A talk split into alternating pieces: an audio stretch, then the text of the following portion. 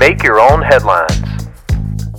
Hey, this is Dal Welsh inviting you to take a quick look at some random news and try to make the gospel your biggest headline of the day. Sponsored by Canfield Umbrella Frames and the letter B. So, have you ever been bitten by a bug? Most of the time, when a bug bites us, we slap that part of our body. Isn't that a strange instinct? We get bit by a bug, and our first thought is, I think I'll hit myself.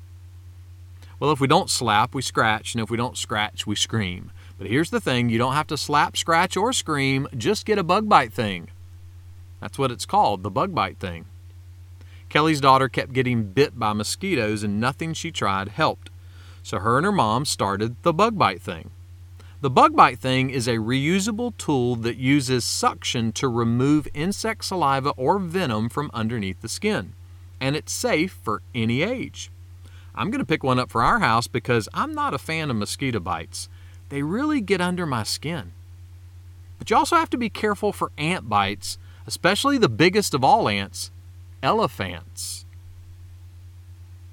King David wrote one of the most amazing sentences ever written. This is what he said as far as the east is from the west, that's how far God removes the guilt of our sin away from us.